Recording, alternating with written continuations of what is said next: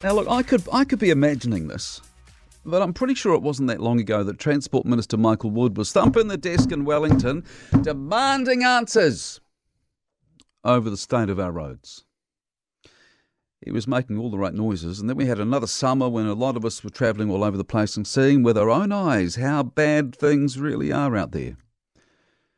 But at least we thought the message might have finally got through, and perhaps 23, 2023 might have been our year the year that the powers that be would finally wake up and acknowledge that we have let our roads get into a complete state of disrepair and something has to be done about it.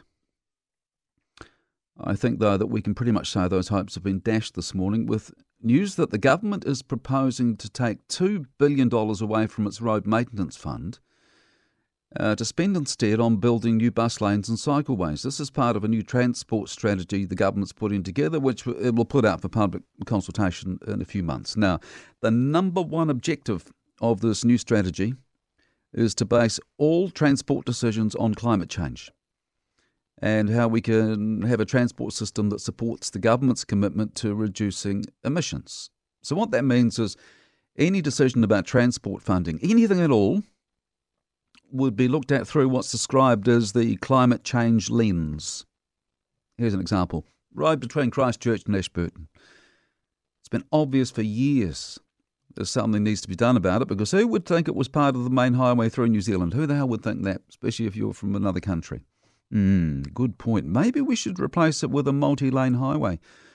Yeah, that'd make sense because of all the vehicles that use it and because it's a key piece of infrastructure in the South Island. Uh, yes, but hold on a minute. Hold on a minute. If we build them a nice new road in Canterbury, that's not going to get them out of cars and onto public transport, is it?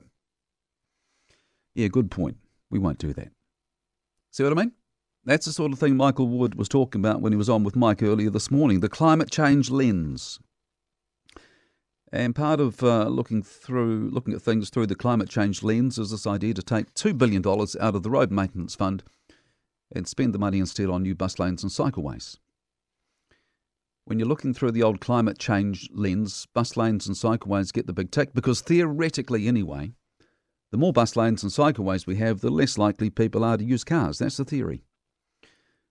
The reality, though, is quite different, isn't it? And the reality in the here and now is that we are driving on broken roads that the government is proposing to spend less on fixing $2 billion less.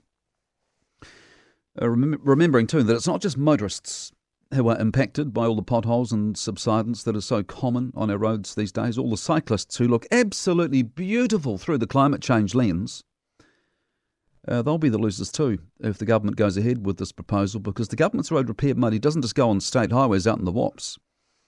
The government puts money into roads in cities and towns too, doesn't it? But irrespective of which roads the money is spent on fixing, the idea of spending less is nut bar because if we're going to use the government's climate change lens, what about electric vehicles? Now, last time I checked, EVs use roads just as much as the petrol and diesel guzzlers. So, how does spending less on road maintenance stack up there? Well, it doesn't. And how does spending less on road maintenance stack up with the government's other big idea?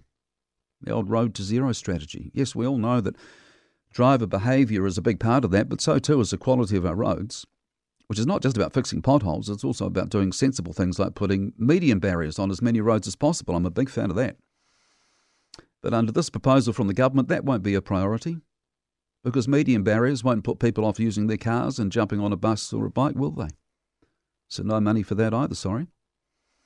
Other ways the government is looking to discourage us from using motor vehicles is increasing fuel taxes and increasing road user charges. How the hell does that fit in with the bread and butter mantra?